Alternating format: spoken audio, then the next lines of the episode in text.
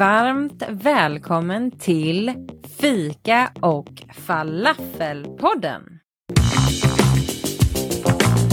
En fullspäckad godispåse fylld av föräldraskap, olikheter, djupa samtal och mycket humor.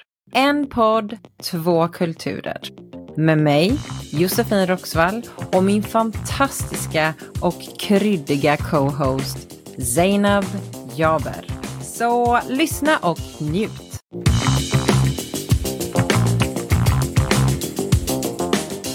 Vi går helt enkelt rakt på sak idag och pratar om någonting som är väldigt känsligt och känslomässigt laddat för din del såklart. Och mm.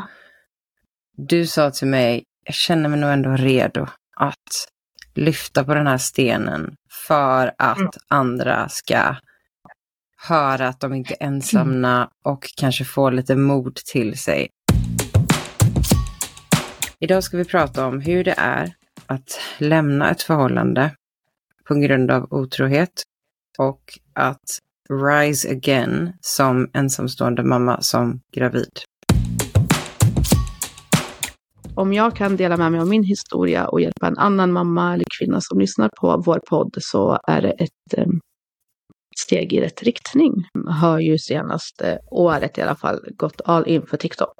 Och där berättar jag om hur livet som ensamstående mamma på heltid är. Jag har varannan helg så jag är ju ensamstående 87 procent har jag räknat ut. Um, och det är många som undrar vad som har hänt och varför jag har varit singel så länge. Okej, okay, du har varit singel i fyra år, din son är fyra år.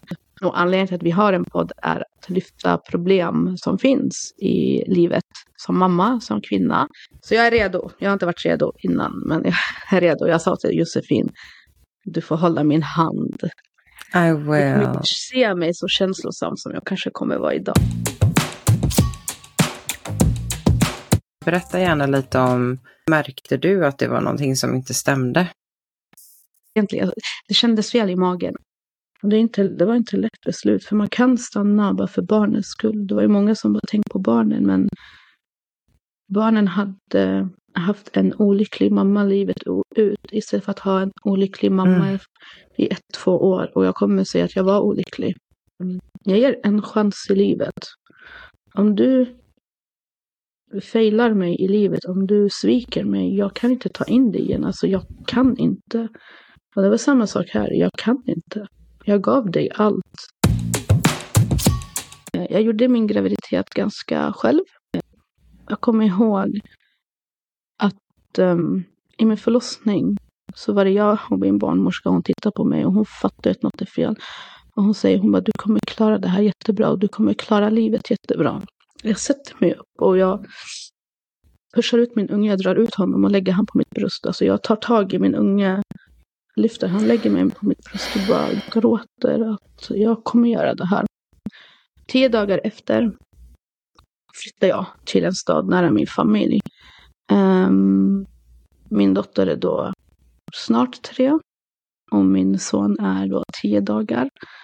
Um, och när jag hade nattat dem första dagen i den nya lägenheten. Jag hade haft min mamma och pappa och min bror som hade hjälpt mig jättemycket med att få upp möbler och sånt där. Men sen när alla hade gått och alla hade lagt sig så var det jag och mina möbler och mina kartonger. Jag kommer att jag bara tittade på allt och jag var helt maktlös och ingen ork. Och jag bara tittade på allt och bara kände hur, hur ska jag klara det här? Hur ska jag göra det här liksom? Och sen var det jag och mina barn. Jag kommer knappt ihåg min graviditet. Jag kommer knappt ihåg mina första månader med min son och det är så ont.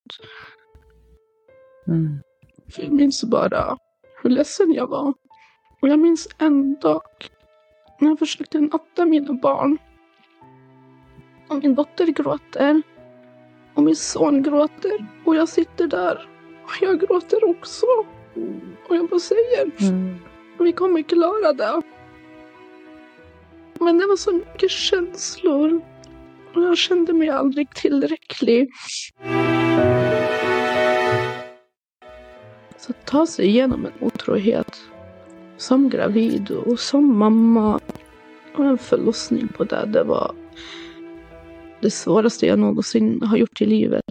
Efter det, det finns inget som kan komma i mitt liv som jag inte kommer tackla om jag lyckades göra det där. Men den här känslan att alltid inte vara tillräcklig. Det som händer efter en otrohet, det som händer efter sådana här saker, att man går igenom en process där man blamear sig själv mycket. Det är så här, vad har jag gjort för fel? Mm. Vad, vad, vad gjorde jag som jag kunde ha gjort annorlunda?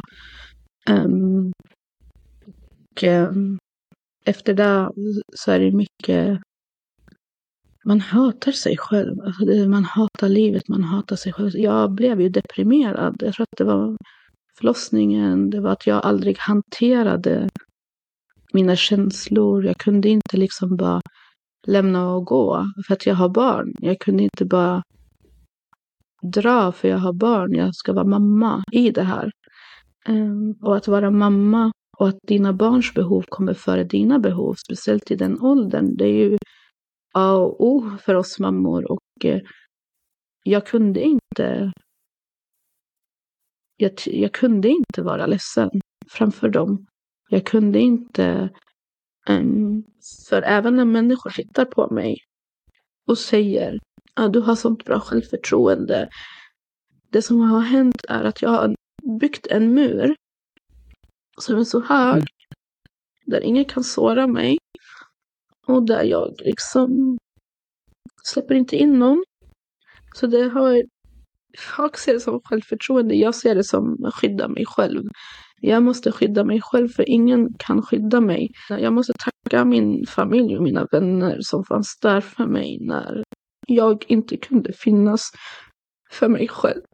Jag har inget hopp om att träffa någon och jag känner mig många gånger att jag inte är värd att bli älskad. Jag vet att det låter hemskt, men... Mm. Fast det är ju det är ju den naturliga reaktionen.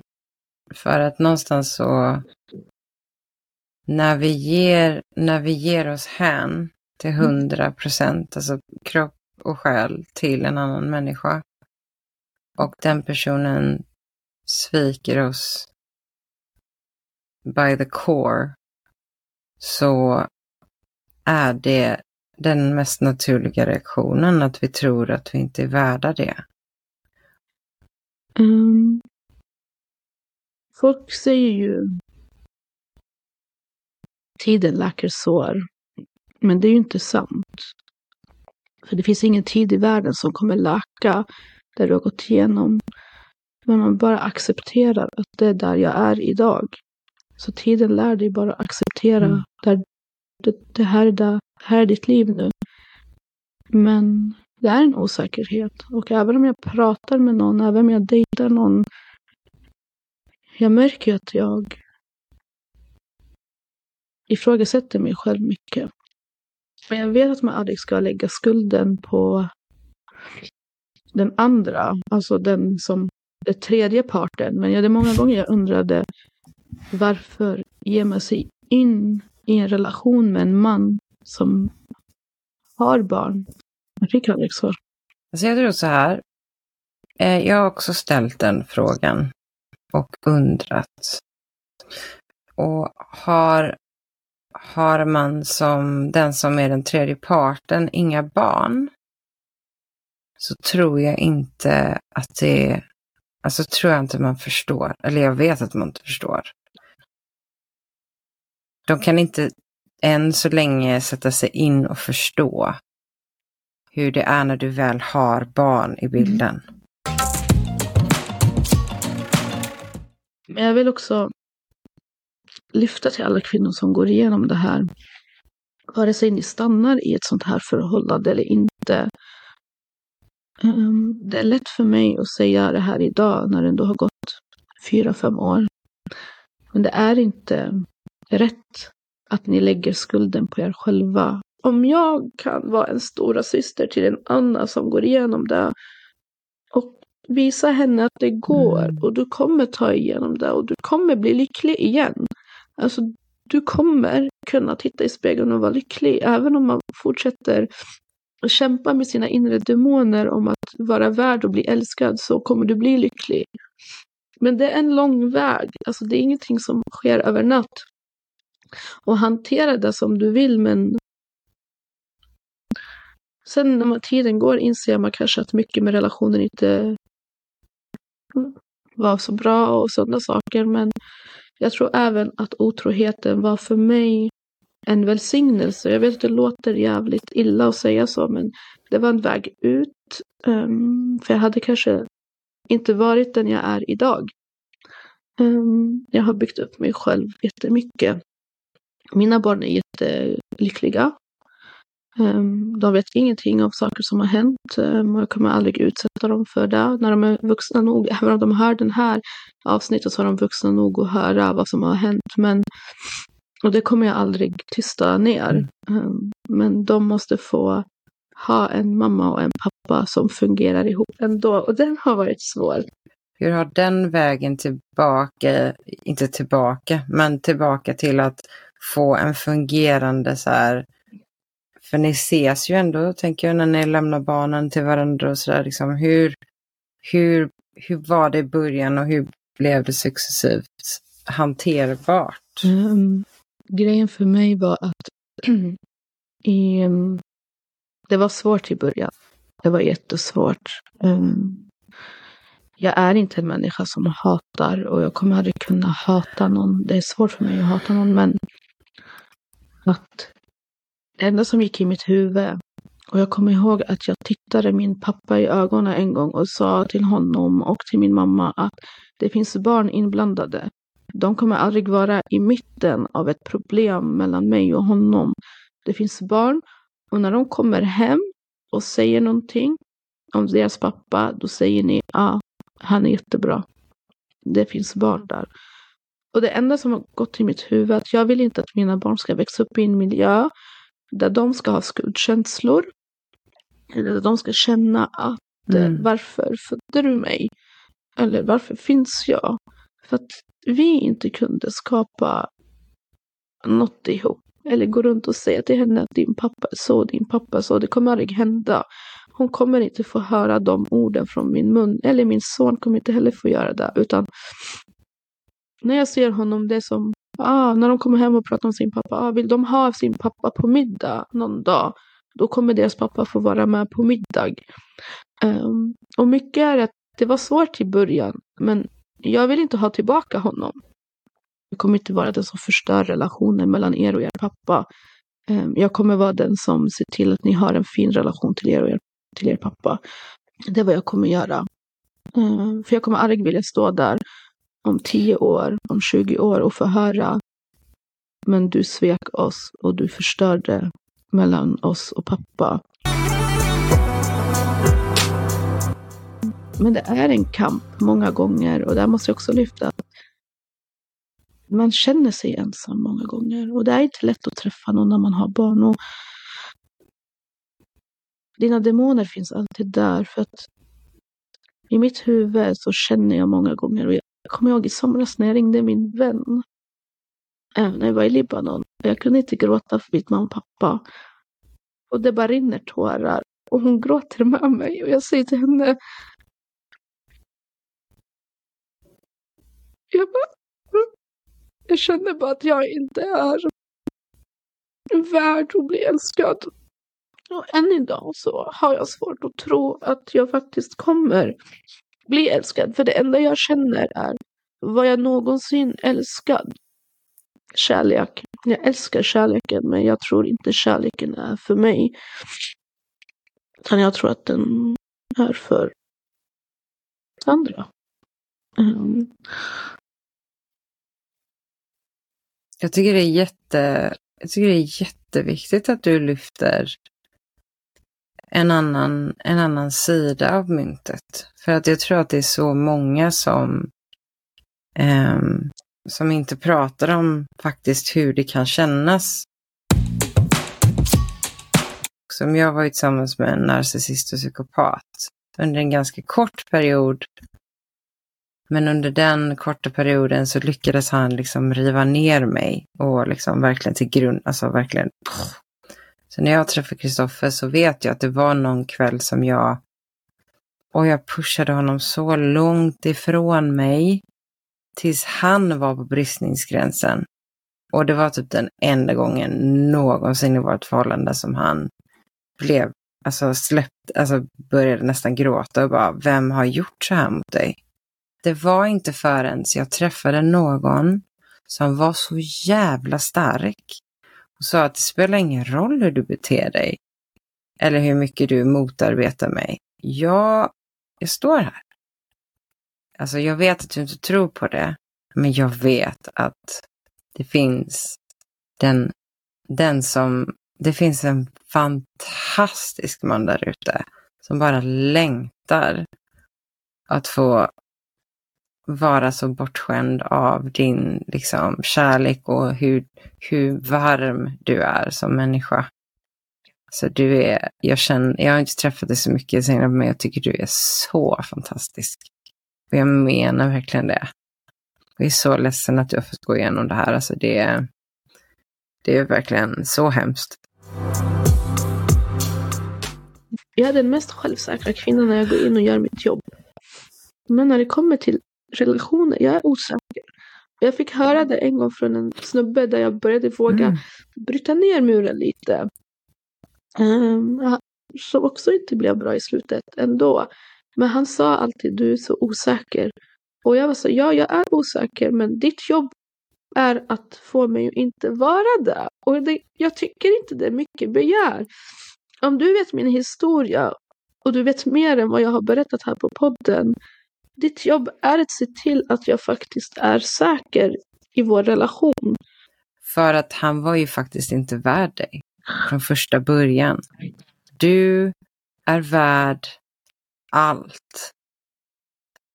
Och då ser ju antingen Gud för din del till att då ska, måste jag ju lösa någon som är värd dig. Det finns inte en för alla, tror inte jag. Jag tror att det finns fler, såklart. Annars hade man inte kunnat gå vidare. Jag har ett jättebra exempel som är en, en vän till familjen. Han sa, han gifte om sig och han är liksom han var bara sex, närmare för mellan 50 och 60 och sa att det här är det bästa jag gjort i hela mitt liv. Och jag önskar, att all, jag önskar alla att kunna få göra om den här resan. Det var någon som undrade en gång, ångrar du dig? Jag ångrar ingenting. Alltså, jag ångrar aldrig något jag gör i mitt liv. Jag kan ångra att jag säger saker, boy shit. Um, men jag ångrar inte handlingar jag gör i mitt liv för att um, man lär sig. Man lär sig av misstag, man lär sig av sorg, man lär sig. Jag tror det viktigaste är att, Eh, som jag alltid också säger till de som hör av sig till mig, att du kan inte leva i ditt förflutna. Um, och det är något jag också måste ta med mig när det kommer till kärlek. Men det, det är min mur där. Det är min säkerhet, det är min trygghet att jag är så. Men jag lever inte i mitt förflutna. Jag tänker sällan på det som har hänt. Um, även om det kommer upp ibland. Men jag väljer att fortsätta. Och eh, till, jag tillät mig själv må dåligt. Jag tillät mig själv vara olycklig. Men jag kan inte älta. Hitta vänner som finns mm. där. För otrohet lär dig också vilka människor som du vill ha i ditt liv och inte ha. Alltså vad skulle du vilja skicka med någon som precis är i så här, nu, nu kommer jag, jag har fått reda på det här, jag kommer lämna. Det kanske tar ett år innan du faktiskt lämnar. Um, gör någon exitplan, gör en plan mm. för dig. Hur ska du ta dig hitta en lägenhet. Vad har du råd att betala? Vad har du råd att göra?